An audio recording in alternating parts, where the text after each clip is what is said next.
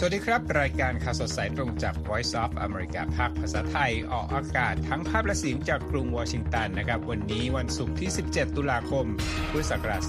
2566 ตามเวลาประเทศไทย มีผมรัตพลอ่อนสนิท และคุณเยี่ยมยุทธสุที่ฉายาร่วมกันดำเนินรายการ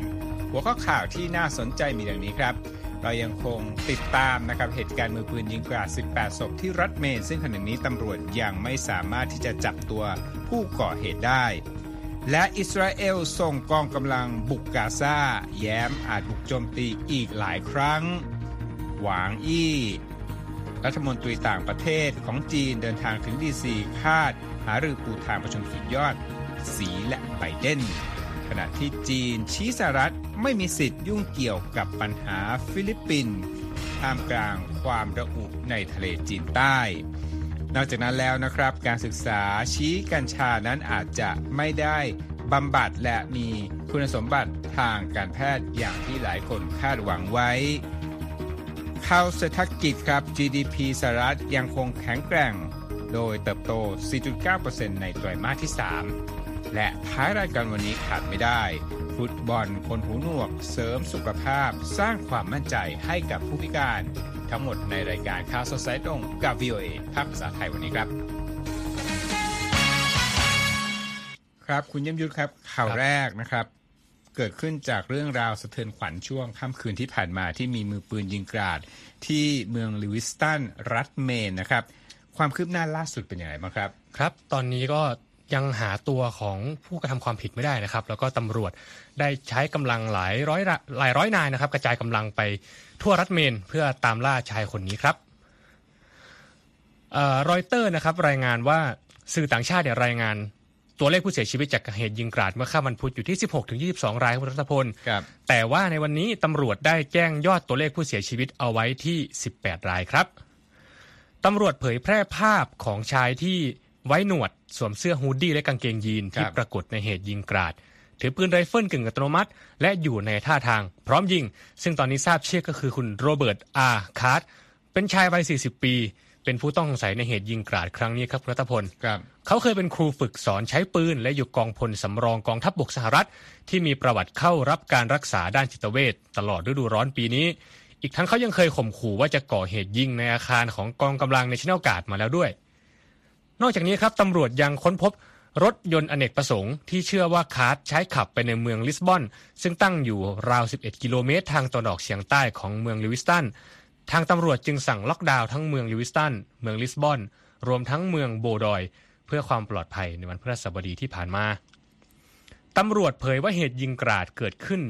ก่อน 19นาฬิกาของวันพุธ ที่ร้านอาหารชื่อ Schemengees Bar and Grilleและลานโบลิ่ง Just in Time Recreation ซึ่งอยู่ห่างกันราว 5 กิโลเมตร ทั้งนี้เมืองลิวิสตันเป็นศูนย์กลางด้านการสิ่งทอ และมีประชาชนอาศัยอยู่ราว 38,000 คน ตั้งอยู่ในเขตปกครองแอนดรอสคอกกิน county ห่างจากเมืองพอร์ตแลนด์รัฐเมนไปทางเหนือราว 56 กิโลเมตรจำนวนเหตุกราดยิงในสหรัฐที่ฆ่าชีวิตผู้คนตั้งแต่ 4 รายขึ้นไป มีสัดส่วนเพิ่มขึ้นนับตั้งแต่โควิดระบาดเมื่อปี 2020 ครับ โดยในปี 2022 มีเหตุยิงกราด 647 ครั้ง และคาดว่าจะมีเหตุยิงกราด 679 ครั้งในปีนี้ อ้างอิงจากข้อมูลเมื่อเดือนกรกฎาคมจากกัน Violence Archive ครับคุณรัตพล ครับก็เป็นเหตุการณ์สะเทือนขวัญ แล้วก็พื้นที่ที่เกิดเหตุครั้งนี้ก็ยังคงอยู่ในภาวะตื่นตระหนกนะครับ เพราะว่ายังจับตัวผู้ต้องสงสัยไม่ได้ครับ ไปกันต่อครับที่ตะวันออกกลางนะครับเป็นเรื่องราวของสงครามอิสราเอลและฮามาสเช่นเคยนะครับอิสราเอลระบุว่าทหารของฝ่ายตนนั้นได้บุกเข้าไปในกาซาเพื่อโจมตีเป้าหมายของกลุ่มฮามาสด้านนายกรัฐมนตรีอิสราเอลเบนจามินเนทันยาฮูแย้มว่าอิสราเอลยังคงเตรียมการนะครับสำหรับการบุกภาคพื้นดินที่อาจจะเป็นหนึ่งในอีกหลายครั้งของอิสราเอลครับ สถานีวิทยุของกองทัพอิสราเอลระบุว่ากองทัพได้แสดงการบุกเข้าไปทางตอนเหนือของกาซาในการทำสงครามกับฮามาสที่อิสราเอลประกาศจะกวาดล้างให้สิ้นซาก ก่อนที่จะโพสต์วิดีโอลงสื่อสังคมออนไลน์ X ว่ารถหุ้มเกราะของกองทัพได้เคลื่อนพลเข้าข้ามแผงกั้นจากฝั่งอิสราเอล และระเบิดอาคารเพื่อเตรียมการสำหรับสงครามขั้นต่อไปนะครับ ชาวปาเลสไตน์ในกาซาระบุว่าการโจมตีทางอากาศของอิสราเอลในค่ำวันพุธได้สร้างความเสียหายให้กับพื้นที่ใกล้กับค่ายผู้อพยพและหมู่บ้านคาราราทางตอนออกของกาซาด้วยนะครับ ข้อมูลของกระทรวงสาธารณสุขกาซาระบุว่าชาวปาเลสไตน์เสียชีวิตแล้วกว่า 7,000 คนเมื่อวันพฤหัสบดี โดย 2,900 คนเสียชีวิตนั้น เป็นเด็กนะครับ ส่วนฝั่งอิสราเอลมีผู้เสียชีวิตราว 1,400 คนจากเหตุการณ์โจมตีครั้งใหญ่โดยกลุ่มฮามาสเมื่อวันที่ 4 วันที่ 7 ตุลาคม ขณะที่รอยเตอร์นั้นไม่สามารถยืนยันตัวเลขผู้เสียชีวิตของทั้งสองฝั่งได้นะครับ ด้านทำเนียบขาวของสหรัฐระบุเมื่อวันพุธว่าประธานาธิบดีโจไบเดน ได้ต่อสายพูดคุยกับนายกรัฐมนตรีเนทันยาฮูเพื่อหารือ และบอกด้วยนะครับว่าความพยายามอย่างต่อเนื่องในการระบุพิกัด และรับรองเรื่องตัวประกัน การปล่อยตัวนั้น ชาวอเมริกันเชื่อว่าถูกจับเป็นตัวประกันโดยกลุ่มติดอาวุธในกาซา รวมทั้งหารือเรื่องการขนส่งตัวชาวต่างชาติที่ต้องการเดินทางกลับออกจากกาซาด้วยนะครับ อิสราเอลระบุว่ามีผู้ที่ถูกจับเป็นตัวประกัน 224 คน กลุ่มฮามาสนั้นก็ข่มขู่นะครับว่าจะสังหารตัวประกันบางส่วน รวมถึงผู้ที่ถือหนังสือเดินทางต่างประเทศ แต่ที่ผ่านมาฮามาสก็ได้ปล่อยตัวประกันไปแล้ว 4 คนเมื่อวันศุกร์ขณะที่ในกาซาเริ่มได้รับความช่วยเหลือบ้าง แต่ว่าปริมาณความช่วยเหลือที่หลั่งไหลเข้าสู่พื้นที่ที่เดือดร้อนขณะนี้นั้น มีอยู่ในปริมาณน้อยมากนะครับสหรัฐและหลายประเทศเรียกร้องให้อิสราเอล ชะลอการบุกกาซาอย่างเต็มรูปแบบครับ คุณเยี่ยมยุทธครับ เพราะว่าตอนนี้กาซาเนี่ยกำลังที่บอบช้ำจากการโจมตีหลายครั้งช่วง 3 สัปดาห์โดยอิสราเอลนะครับ โดยอิสราเอลนั้นถือว่าโจมตีตอบโต้หลังจากที่โดนฮามาสบุกอย่างไม่ตั้งตัววันที่ 7 ตุลาคม ขณะที่มีผู้นำชาติตะวันตกหลายราย แสดงความกังวลต่อการบุกภาคพื้นดินของอิสราเอลที่อาจจะเกิดขึ้น และอาจนำไปสู่การขยายวงกว้างของความขัดแย้งได้ครับ ก็เป็นเหตุการณ์ที่ต้องจับตามองกันต่อไปทั้งเรื่องของเหตุการณ์ที่เกิดขึ้นในภาคพื้นที่ แล้วก็ปฏิกิริยาที่เกิดขึ้นหลังจากนั้นนะครับผมนัตพลไปที่ข่าวต่อไปกันครับ รัฐมนตรีต่างประเทศจีนหวังอี้ เดินทางถึงกรุงวอชิงตันในวันพฤหัสบดี เพื่อประชุมกับเจ้าหน้าที่ระดับสูงสหรัฐ ว่าโดยประเด็นความร่วมมือทวิภาคี และความมั่นคงในภูมิภาค ระหว่างที่ทั้งสองประเทศมีเป้าหมายในการรักษาช่องทางการสื่อสารที่เปิดกว้าง รวมทั้งโอกาสของการพบกัน ระหว่างผู้นำทั้งสองชาติในเดือนหน้าครับ รัฐมนตรีต่างประเทศสหรัฐแอนโทนีบลิงเคนให้การต้อนรับรัฐมนตรีหวังที่กระทรวงการต่างประเทศ หลังการหารือในช่วงบ่ายวันพฤหัสบดี และรัฐมนตรีหวังยังจะหารือกับที่ปรึกษาด้านความมั่นคงประจำทำเนียบขาวเจคซัลลิแวนในวันศุกร์รอยเตอร์รายงานด้วยว่าประธานาธิบดีโจไบเดนแห่งสหรัฐ คาดว่าจะได้หารือกับรัฐมนตรีต่างประเทศจีนในวันศุกร์นี้ อ้างอิงจากเจ้าหน้าที่สหรัฐสองรายที่ใกล้ชิดกับแผนการเยือนกรุงวอชิงตันของรัฐมนตรีหวัง แต่ทางทำเนียบขาวยังไม่ได้ยืนยันในเรื่องนี้ครับ เจ้าที่ระดับสูงจากคณะทำงานประธานาธิบดีโจไบเดนแห่งสหรัฐ จะหารือในหลากหลายประเด็นกับรัฐมนตรีต่างประเทศของจีน ทั้งสงครามอิสราเอลฮามาสสงครามรัสเซียยูเครน วิกฤตเฟนทานิลรวมทั้งเหตุเรือเฉียวชนในทะเลจีนใต้ เมื่อวันพุธประธานาธิบดีโจไบเดนกล่าวว่า จีนกำลังเผชิญความยากลำบากทั้งภายในและภายนอกในตอนนี้ และกล่าวด้วยนะครับว่า การเติบโตของเศรษฐกิจจีนชะงักงันเมื่อเทียบกับสิ่งที่เคยเกิดขึ้นมาก่อน รวมทั้งกล่าวว่าจีนมีพฤติกรรมของการข่มขู่เมื่อต้องรับมือกับประเทศต่างๆ ขณะเดียวกันสส.ไมเคิลแมคคอลจากพรรครีพับลิกันในฐานะประธานคณะกรรมการกิจการต่างประเทศ และยังคิมประธานคณะอนุกรรมการกิจการอินโดแปซิฟิกเรียกร้องให้จีนปล่อยตัวพลเมืองอเมริกันที่จีนจับกุมไป และประนามพฤติกรรมทางการทหารของจีนในทะเลจีนใต้ ขณะที่เมื่อต้นสัปดาห์โฆษกกระทรวงการต่างประเทศของจีนเหมาหนิง ระบุว่า รัฐบาลปักกิ่งหวังว่าสหรัฐจะทำงานร่วมกับจีน ในการจัดการความแตกต่างอย่างเหมาะสม และร่วมมือกระนำความสัมพันธ์ทวิภาคีของสองประเทศกลับมาในรูปแบบที่เคยเป็นและเดินหน้าสู่การพัฒนาร่วมกันอย่างมั่นคงครับรัฐพล ครับผมไปต่อด้วยเรื่องที่เกี่ยวกับจีนอีกสักเรื่องหนึ่งคุณยมยุทธครับ เป็นเรื่องที่เมื่อสักครู่นี้คุณยิ้มก็พูดถึงนะเรื่องของการเฉียวชนของเรือในทะเลจีนใต้นะครับโฆษกกระทรวงการต่างประเทศของจีนนะครับระบุในวันพฤหัสบดีว่าสหรัฐนั้นไม่มีสิทธิ์เข้าไปยุ่งเกี่ยวกับปัญหาระหว่างจีนและฟิลิปปินส์ท่ามกลางความคุกรุ่นบริเวณทะเลจีนใต้นะครับโฆษกกระทรวงการต่างประเทศของจีนกล่าวระหว่างรายงานสถานการณ์ประจำวันที่ผู้สื่อข่าวถามถึงประเด็นที่สหรัฐ ยืนยันให้การปกป้องฟิลิปปินส์นะครับ โดยบอกว่าสหรัฐนั้นไม่ได้มีส่วนเกี่ยวข้องกับประเด็นในทะเลจีนใต้สหรัฐนั้นไม่มีสิทธิ์ที่จะเข้ามามีบทบาทในปัญหาระหว่างจีนและฟิลิปปินส์นะครับโฆษกผู้นี้บอกด้วยนะครับว่าคำสัญญาของสหรัฐในการปกป้องฟิลิปปินส์นั้นต้องไม่กระทบต่ออธิปไตยและผลประโยชน์ทางทะเลของจีนในทะเลจีนใต้ และต้อง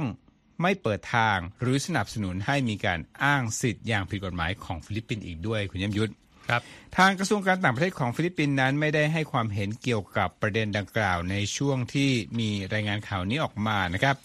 จีนและฟิลิปปินส์นั้นมีการเผชิญหน้ากันเป็นประเด็นใหญ่ในทะเลจีนใต้มาแล้วหลายครั้ง โดยเฉพาะบริเวณสันดอนเซคันด์โทมัสซึ่งเป็นส่วนหนึ่งของหมู่เกาะสปรัตลีนั่นเองนะครับ เมื่อวันอาทิตย์ที่ผ่านมาครับคุณเยี่ยมยุทธ จีนและฟิลิปปินส์ต่างกล่าวโทษกันไปมาเกี่ยวกับประเด็นที่เรือของทั้งสองประเทศเฉี่ยวชนกันบริเวณน่านน้ำในพื้นที่พิพาทหลังจากที่กองเรือของจีนปิดทางให้เรือเสบียงของกองทัพฟิลิปปินส์เข้าพื้นที่ไปให้เสบียงกับเรือรบเก่าที่ฟิลิปปินส์จอดไว้นะครับ ในวันพุธประธานาธิบดีไบเดนของสหรัฐกล่าว ที่ทำเนียบขาวว่าความมุ่งมั่นของสหรัฐต่อการปกป้องฟิลิปปินส์ยังคงแข็งแกร่ง หลังจากการกล่าวหาจีนว่ากระทำการอันเป็นอันตรายและผิดกฎหมายในทะเลจีนใต้นะครับ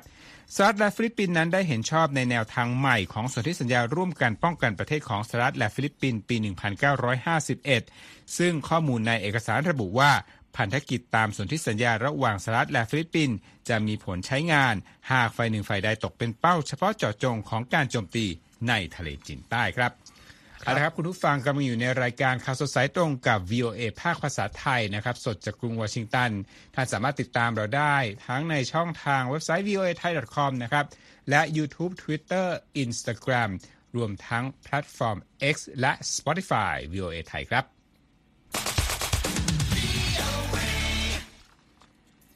ครับคุณเยี่ยมยุทธครับรบมาถึงเรื่องที่เกริ่นไว้ตั้งแต่ตอนแรก คือเรื่องงานวิจัยทางการแพทย์เกี่ยวข้องกับ ผลของการใช้กัญชารักษาโรคนะครับ ตอนนี้เนี่ยเข้าใจว่าที่ประเทศไทยก็เป็นประเด็นที่พูดถึงมานานระยะหนึ่งแล้วนะครับ แล้วเกี่ยวกับการเก็บข้อมูลในพื้นที่ต่างๆรวมทั้งที่สหรัฐด้วยเนี่ยก็มีมากขึ้นนะฮะวันนี้มีข้อมูลอะไรมานำเสนอเราครับครับ คือหลายคนเนี่ยก็เชื่อว่าการใช้กัญชาเนี่ยเพื่อรักษาโรคหรือว่าเป็นทางเลือกนอกจากยาแผนปัจจุบันในการรักษาอาการป่วยทางจิต หรือว่าป่วยทางกายนะฮะ ก็อาจจะเป็นความเชื่อของหลายคน แต่ว่าในงานวิจัยที่ออกมาใหม่กลับเสนอผลตรงกันข้ามครับ ไม่นำซ้ำอาจจะมีผลที่แย่กว่าเลยนะครับท่านพลกัญชาและผลิตภัณฑ์จากพืชใบห้าแฉกนะฮะกลายเป็นที่ต้องการสำหรับผู้บริโภค ที่หาวิธีการรักษาโรควิตกกังวลในสหรัฐ เนื่องจากประสบปัญหาที่ว่าวิธีการรักษาแบบดั้งเดิมเนี่ยมีจำนวนไม่เพียงพอ แล้วก็อาจมีประสิทธิภาพที่ไม่มีประสิทธิภาพกับกับผู้ป่วยบางคนนะครับ แต่ถึงอย่างนั้นก็ตามนะฮะ งานวิจัยที่ออกมาในปี 2020 ที่ตีพิมพ์ในนิตยสารวิชาการ Canadian Journal of Psychiatry ครับระบุว่าการใช้กัญชาเนี่ยมีส่วนเกี่ยวข้องอย่างมีนัยสำคัญต่อการเกิดภาวะวิตกกังวลซึ่งถือเป็นอาการป่วยทางจิตชนิดหนึ่งนะครับ รายงานในปี 2018 ก็ระบุนะครับว่าคนที่มีความผิดปกติในด้านอารมณ์ และมีภาวะวิตกกังวลขั้นร้ายแรงเนี่ยกลายเป็นผู้ที่เข้ามาใช้กัญชาในช่วงระยะเวลาที่ทำการสำรวจด้วยครับอ๋อครับ แต่ว่าส่วนนี้เนี่ยคุณยินวิทย์บอกว่า มีผลต่อการป่วยทางจิตชนิดหนึ่งคือแทนที่จะรักษาเนี่ยอาจจะทำให้เกิดอาการได้ด้วยซ้ำไปใช่ไหมครับ ใช่ครับ อันนี้คือสิ่งที่งานวิจัยเขาค้นพบนะฮะแต่ที่ในด้านธุรกิจนะครับ คือแม้ว่าหลังจากที่สหรัฐเนี่ยทำให้กัญชาถูกกฎหมายเนี่ยการคาดการณ์ที่บอกว่ารายได้จากกัญชานะครับ จะมีจะอยู่ที่ปีละประมาณ 30,000 ล้านดอลลาร์สหรัฐต่อปี อันนี้เป็นการคาดการณ์จากนักเศรษฐศาสตร์มหาลัยฮาร์วาร์ดนะครับเจฟฟรีย์มิรอน แต่ถึงกระนั้นนะครับเอาจริง ๆ แล้วเนี่ยรายได้ที่เกิดขึ้นจริงก็ยังไปไม่ถึงนั้นยังน้อยกว่ากันครึ่งหนึ่งเลยนะครับแต่อย่างไรก็ตามภาคธุรกิจเนี่ยยังคงโหมกระพือแนวคิดที่ว่ากัญชาเนี่ยมีผลในการช่วยคนจากอาการไม่ตกกังวลได้ แล้วก็ยังมองว่ากัญชายังเป็นโอกาสที่ดีในทางธุรกิจอยู่ เห็นว่าอินฟลูเอนเซอร์ที่มาพูดถึงกัญชาในแง่ดีเนี่ยก็รับสตังค์จากบริษัทผู้ผลิตด้วยใช่ไหมจากหน้าจากหน้าข่าวก็คือทาง เจ้าของบริษัทบอกว่าไม่ได้จ่ายตังค์ให้ให้มาพูดนะครับ แต่ว่าเขาก็บอกว่าเออการใช้กัญชา ก็ทำให้เขารู้สึกว่ามีอาการวิตกกังวลน้อยลงนะครับ นอกจากนั้นเนี่ยคือนอกจากอินฟลูเอนเซอร์ที่ออกมาพูดนะครับ ก็ยังมีตัวชี้วัดที่บอกว่ามีคนจำนวนมากใช้กัญชาจริง ๆ ยกตัวอย่างเช่น ผลสำรวจจาก Harris Poll เมื่อปี 2022ครับคุณรัตพลที่บริษัทก็ทำทำโพลให้กับบริษัทที่ขายกัญชานะครับที่ชื่อว่า Curaleaf ซึ่งเป็นบริษัทขายกัญชาที่ใหญ่ที่สุดในสหรัฐ ผลสำรวจพบว่า 54%ของผู้ใหญ่จำนวน 2,000 คนที่ตอบแบบสำรวจ บอกว่าเคยใช้กัญชามาก่อน และในจำนวนนั้นนะครับมี 41%ที่ระบุว่าเคยใช้กัญชาเพื่อรักษาอาการวิตกกังวล ซึ่งตัวเลขนี้ก็สะท้อนถึงจำนวนผู้ใช้พืชชนิดนี้ที่มีเป็นจำนวนมาก แต่ในอีกด้านหนึ่งครับก็มีเสียงจากจิตแพทย์ที่บอกว่าผู้ป่วยเนี่ยยังคงมีอาการวิตกกังวลเหมือนเดิม หลังจากใช้กัญชา เพียงแต่ว่า ตอนที่เราบริโภคกัญชาเข้าไปเนี่ยแล้วเมาเนี่ยครับอาจจะช่วยบรรเทาอาการความกังวลได้ชั่วระยะเวลาหนึ่งครับ ทั้งนี้ทั้งนั้นนอกจากตัวงานวิจัยที่บอกว่าการใช้กัญชาอาจจะไม่ได้มีผลดีอย่างที่คิดเนี่ยอีกด้านหนึ่งอุตสาหกรรมกัญชาก็มีการสนับสนุนเงินทุน ให้ทำการวิจัยเช่นกันครับคุณรัตพลในการศึกษาที่เผยแพร่เมื่อปี 2022 ของนักวิจัยที่เกี่ยวกับเครือของคลินิกที่เขาใช้กัญชาในการรักษาในแคนาดาก็ทำวิจัยออกมาว่า ผู้ใช้กัญชารักษาการวิตกกังวลเนี่ยต่างมีพัฒนาการในทางที่ดีขึ้น ไม่เพียงเท่านั้นในบางการสำรวจผู้ตอบแบบสอบถามยังระบุว่าการวิตกกังวลเนี่ยบรรเทาลงด้วยนะครับ แล้วก็เป็นงานวิจัยที่ยังยังถกเถียงกันอยู่นะครับ นอกจากนั้นนะครับยังมีการวิเคราะห์ของหน่วยงานรัฐบาลกลางนะครับ ที่ระบุว่าจากจำนวนผู้ใช้กัญชาที่มีการบันทึกไว้เมื่อปีที่แล้วเนี่ยพบว่ามี 30%ที่มีภาวะการเสพติดนะครับ นอกจากนั้นก็ยังมีงานวิจัยอีกชุดที่ยังระบุว่าผู้ใช้เนี่ยมีความเสี่ยงที่จะเกิดจากภาวะภาพหลอนนะครับแล้วก็จะเกิดภาวะทางจิตเพิ่มขึ้นด้วย คือพูดง่ายก็คือว่านอกจากมีงานวิจัยที่บอกว่าอาจจะไม่ได้รักษาโรคแล้วเนี่ยก็มีงานวิจัยที่บอกว่ามีความเสี่ยงที่ผู้ใช้จะมีภาวะเสพติดด้วยครับรัตพลครับ ขอบคุณมากนะครับที่ นำเรื่องราวจากบทความของ The Wall Street Journal มาถ่ายทอดในวันนี้นะครับครับเอาละครับคุณผู้ฟังกำลังอยู่ในรายการข่าวสดสายตรงกับ VOA ภาคภาษาไทย จากกรุงวอชิงตันนะครับ มาที่ข่าวประเทศใกล้บ้านเรานะครับ มาเลเซียครับรอยเตอร์รายงานนะครับว่าสุลต่านของมาเลเซียนั้นมีกำหนดที่จะประชุมกันในวันศุกร์นะครับ เพื่อเลือกเฟ้นกษัตริย์องค์ใหม่นะครับ ตามรายงานของสื่อทางการของมาเลเซียนะครับ มาเลเซียนั้นเป็นประเทศประชาธิปไตยแบบรัฐสภาอันมีราชาธิบดีเป็นประมุขนะครับ และมีระบอบอันเป็นเอกลักษณ์ในการให้สมาชิกราชวงศ์ใน 9 รัฐ ผลัดกันเปลี่ยนหมุนเวียนขึ้นครองราชเป็นเวลา 5 ปีนะครับสำนักงานผู้สนองราชองค์การที่ดูแลกิจการของประมุขมาเลเซียไม่ได้ให้ข้อมูลใด ๆ เมื่อรอยเตอร์สถามไปหาความเห็นเกี่ยวกับรายงานดังกล่าวของสื่อเบอร์นาม่าแต่ระบุว่าแถลงการเรื่องการประชุมของสุลต่านมาเลเซียในวันพฤหัสบดี จะเป็นการประชุมนัดสุดท้ายที่มีพระราชาธิบดีสุลต่านอับดุลลาเข้าร่วมนะครับ เป็นการคาดหมายล่าสุดด้วยนะครับว่าสุลต่านอิบราฮิมสุลต่าน อิสคันดา จากรัฐยะโฮ เป็นผู้ที่รู้จักบทบาทด้านธุรกิจนะครับและการเมืองที่มีความสัมพันธ์ที่ดีกับนายกรัฐมนตรีมาเลเซียอันวาอิบราฮิมซึ่งอาจครองราชหลังจากที่สุลต่านอับดุลลาจะหมดวาระลงในเดือนมกราคมปีหน้านะครับ ที่ผ่านมานะครับกษัตริย์มาเลเซียมีบทบาทในเชิงพิธีการเป็นส่วนใหญ่นะครับ และมีอำนาจในการตัดสินใจอย่างจำกัด แต่ในช่วงไม่กี่ปีที่ผ่านมาสถาบันกษัตริย์นั้น กลับมีอิทธิพลมากขึ้น ท่ามกลางความไม่แน่นอนทางการเมืองที่ยืดเยื้อยาวนานในประเทศมาเลเซียครับเอาละครับ มาดูตลาดหุ้นกันไหมครับยมยุทธวันนี้หุ้นร่วงนะฮะนะครับทางดัชนีดาวโจนส์เนี่ยลดลง 0.76%นะมาอยู่ที่ 32,784.30 ครับ S&P ลดลง 1.18%มาอยู่ที่ 4,137.23 และ NASDAQ ร่วงลง 1.76%มาอยู่ที่ 12,595.61 นะครับ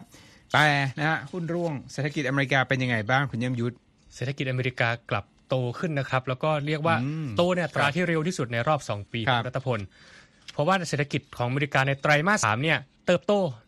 ในอัตราให้เร็วที่สุด โดยได้อานิสงจากค่าแรงที่สูงขึ้น และตลาดแรงงานที่เป็นตัวดึงช่วยหนุนกำลังซื้อในประเทศครับ ผลิตภัณฑ์มวลรวมภายในประเทศหรือว่า GDP ของสหรัฐในไตรมาส 3 เพิ่มขึ้น 4.9%จากช่วงเดียวกันของปีก่อน ถือเป็นการเติบโตทางเศรษฐกิจอเมริกันที่รวดเร็วที่สุดนับตั้งแต่ไตรมาส 4 ของปี 2021 ซึ่งสูงกว่าการคาดการณ์ที่บรรดานักเศรษฐศาสตร์ประเมินว่า GDP สหรัฐ ในไตรมาส 3 จะอยู่ในระดับ 4.3%ตามรายงานของรอยเตอร์ครับคุณรัตพลครับปัจจัยขับเคลื่อนหลักของเศรษฐกิจอเมริกันในไตรมาส 3 คือการจับจ่ายของผู้บริโภคที่คิดเป็นสัดส่วนมากกว่า 2 ใน 3 ของกิจกรรมทางเศรษฐกิจของอเมริกัน โดยตลาดแรงงานที่แข็งแกร่ง ได้หนุนการจับจ่ายส่วนนี้ เช่นเดียวกันกับค่าแรงที่สูงกว่าเงินเฟ้อเล็กน้อย ก็เป็นปัจจัยที่ช่วยเพิ่มกำลังซื้อภาคครัวเรือนมากขึ้นเช่นกัน นักเศรษฐศาสตร์ส่วนใหญ่เริ่มปรับการคาดการณ์เศรษฐกิจอเมริกัน และเชื่อว่าเฟดเตรียมการสำหรับ soft landing นะครับหรือว่าการทำให้เศรษฐกิจอเมริกันชะลอตัวลง เพื่อควบคุมเงินเฟ้อแต่การชะลอตัวต้องไม่มากเกินไปจนนำไปสู่สภาวะเศรษฐกิจถดถอย อย่างไรก็ตามยังมีการคาดการณ์ว่าการเติบโตของเศรษฐกิจสหรัฐ อาจจะชะลอตัวในไตรมาส4ของปีนี้นะครับคุณรัตพล เนื่องจากการประท้วงของสาภาพแรงงานภาคยานยนต์ และมาตรการกู้หนี้ยืมสินของอด้านการศึกษาที่กระทบกับชาวอเมริกันนับล้านคน ทั้งนี้ครับตัวเลข GDP ที่ออกมาอาจไม่ได้ส่งผลกระทบต่อนโยบายการเงินในระยะเวลาใกล้นี้ แม้ว่าผลตอบแทนพันธบัตร 10 ปีของรัฐบาลอเมริกันจะพุ่งทะลุ 5%เป็นครั้งแรกในรอบ 16 ปี และมีแรงเทขายในตลาดหุ้นอย่างหนักในช่วงที่ผ่านมา โดยการคาดการณ์นะครับว่า เฟดจะคงดอกเบี้ยไม่เปลี่ยนแปลงในการประชุมคณะกรรมการนโยบายการเงิน ในวันที่ 31 ตุลาคมถึง 1 พฤศจิกายนนี้ อ้างอิงข้อมูลจากเฟดวอชครับครับเรื่องดอกเบี้ยเนี่ยก็เป็นเรื่องที่ทุกคนจับตามองนะเห็นเศรษฐกิจโตขนาดนี้ หลายคนก็อาจจะคิดว่าเฟดนั้นอาจจะขึ้นดอกเบี้ยต่อไปเพื่อที่จะลดความร้อนแรงของเงินเฟ้อนั่นเองนะครับเอาละครับ พักสักครู่เดียวครับ เรายังมีข่าวสารที่น่าสนใจอื่นรออยู่ครับ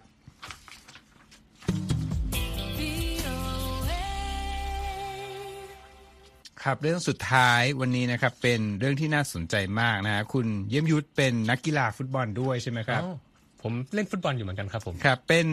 ฟุตบอลสำหรับคนหูหนวกนะครับเขาบอกว่านักกีฬาจาก 20 ประเทศนะครับเดินทางมาที่มาเลเซียเพื่อที่จะเข้าร่วมการแข่งขันฟุตบอลของคนหูหนวก ชิงแชมป์โลกครั้งที่4นะครับรบโดยที่ยูเครนนั้นคว้าแชมป์ฝ่ายชาย และสหรัฐคว้าแชมป์ฝ่ายหญิงไปนะครับ ผู้สื่อข่าว VOA นะครับ เดฟกุนบามมีรายงานเรื่องนี้นะครับ และคุณธัญพรสุนทรวงของ VOA ภาคภาษาไทยทำหน้าที่ถ่ายทอดเสนอครับ ในการแข่งขัน World Deaf Football Championships นั้น หลายทีมใช้วิธีส่งภาษามือในการสื่อสารระหว่างกัน แต่นักกีฬาเหล่านี้ต่างเข้าใจถึงการทำงานเป็นทีม การฝึกซ้อมอย่างหนัก และการมีใจรักในกีฬา พวกเขาเล่นฟุตบอลกันอย่างแข็งขันเหมือนกับนักฟุตบอลทั่วๆ ไปค่ะ แมทเทียส เลรอย ผู้รักษาประตูชาวฝรั่งเศสกล่าวว่า นักกีฬาในการแข่งขันครั้งนี้ช่วยเปลี่ยนแปลงความคิดของผู้คนที่มีต่อคนพิการค่ะ เลรอยกล่าวว่า เป็นความภาคภูมิใจที่ได้แสดงให้โลกเห็นว่า เขาสามารถเล่นกีฬาได้แม้ว่าจะมีความบกพร่องทางการได้ยิน ตลอดจนได้แสดงให้เห็นว่าเขาสามารถเล่นฟุตบอลได้ดีเหมือนกับคนปกติทั่ว ๆ ไป ที่ไม่ได้มีอาการหูหนวก และเหมือนกับนักกีฬามืออาชีพ ซึ่งเป็นเรื่องที่สำคัญมากค่ะ เบน เอคาเนม ผู้จัดการทีมไนจีเรียกล่าวว่า เขาคิดว่าความสัมพันธ์ในรูปแบบพิเศษที่เห็นได้ในหมู่นักกีฬา คือแรงผลักดันหรือความกระหายที่จะเป็นผู้เล่นที่ดีกว่าคนอื่นให้ได้ นอกจากนี้ความสนใจมากมายที่นักกีฬาได้รับในขณะที่อยู่ในสนาม ก็ช่วยให้นักกีฬาหลาย ๆ คนประสบความสำเร็จได้เช่นกัน อย่างเช่นเกรซี่ฟิตซ์เจอรัลด์นักเตะหญิงหมายเลข 5 จากสหรัฐ ซึ่งกำลังศึกษาระดับปริญญาโทสาขาวิศวกรรมสิ่งแวดล้อม และเคทวอร์ดเพื่อนร่วมทีมของเธอ ซึ่งเล่นฟุตบอลระดับมหาวิทยาลัย และตอนนี้ก็ได้เป็นโค้ชของทีมมหาวิทยาลัยด้วยค่ะ You know, people think because we can't hear, we can't do. เคทวอร์ดกล่าวว่า ผู้คนคิดว่าการที่พวกเธอไม่ได้ยินทำให้ไม่สามารถทำอย่างอื่นได้ แต่ในความเป็นจริงก็คือสิ่งเดียวที่พวกเธอทำไม่ได้ก็คือการได้ยินเสียงเท่านั้น พวกเธออาจเป็นคนที่ฉลาดทำงานหนัก และประสบความสำเร็จได้เหมือนกับคนอื่นๆ เพียงแต่ในบางครั้งอาจต้องการที่พักพิง หรืออาจต้องทำอะไรที่แตกต่างออกไปเล็กน้อยเท่านั้นเองค่ะ โจแอนคุณแม่ของวอร์ดกล่าวว่าเคทได้เรียนรู้ในเรื่องของโอกาสดีๆ เมื่อเธอเข้าร่วมทีมชาติคนพิการหูหนวกเมื่อประมาณ 14 ปีที่แล้วค่ะ โจแอนกล่าวว่าเคทได้เรียนรู้ว่าเธอสามารถทำอะไรก็ได้ที่อยากจะทำในอนาคต ไม่ว่าจะเป็นครู เป็นทนายหรือเป็นนักธุรกิจ ทางด้านเคซี่คิงพยาบาลจากรัฐโอไฮโอบอกว่า เธอหวังว่าทีมของเธอจะสามารถสร้างแรงบันดาลใจให้ผู้คน เอาชนะความท้าทายที่พวกเขาเผชิญอยู่ได้ และว่าคนเราทุกคนต่างต้องประสบความยากลำบากในบางจุดของชีวิต แต่สิ่งที่ต้องทำก็คือพยายามต่อไป แม้บางครั้งจะต้องทำงานหนักเป็นสองเท่าของคนอื่นๆ แต่ก็อย่ายอมแพ้ จงอดทนเพื่อที่จะบรรลุเป้าหมายนั้น ไม่ว่าจะเป็นอะไรก็ตาม นักกีฬาจากหลายๆ ทีมกล่าวทิ้งท้ายว่า ความมุ่งมั่นและความสำเร็จของพวกเขาคงจะไม่ทำให้ทุกคนประหลาดใจ เพราะสิ่งเดียวที่พวกเขาทำไม่ได้ก็คือ การได้ยินเท่านั้นเองค่ะธัญพรสุนทรวงศ์ VOA ภาคภาษาไทย กรุงวอชิงตันค่ะ ขอบคุณมากครับ คุณหัญญพรครับ และที่จะไปก็เป็นรายการข่าวสดสายตรงจาก Voice of America ภาคภาษาไทย ผมและคุณเยี่ยมยุทธผู้ดำเนินรายการ สวัสดีครับ สวัสดีครับ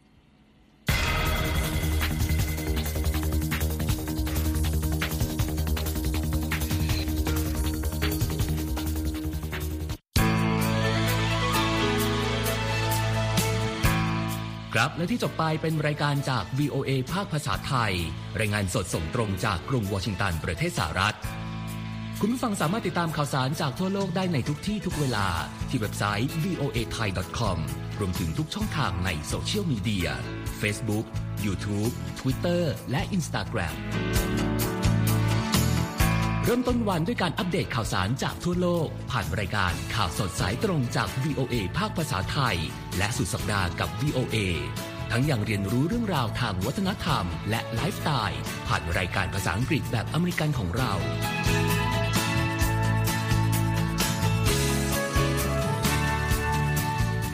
ติดตามความเคลื่อนไหวในประเทศสหรัฐ การเมืองอเมริกัน พร้อมเข้าใจที่มาที่ไปของเหตุการณ์สำคัญ รวมถึงข่าวต่างประเทศ จากแหล่งข่าวที่เชื่อถือได้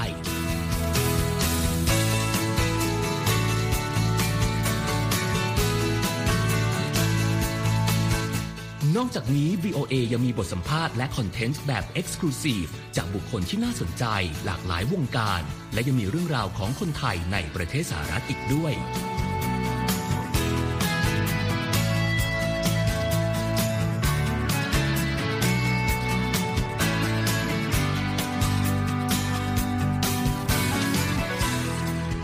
คุณนะครับที่ให้ VOA ไทยเป็นส่วนหนึ่งในการติดตามข่าวสารสาระและเกร็ดความรู้ของคุณ จากรายการต่างๆ ที่เรามุ่งมั่นนำเสนอ เพื่อความเที่ยงตรง ทันเหตุการณ์ และมีประโยชน์ในทุกๆวัน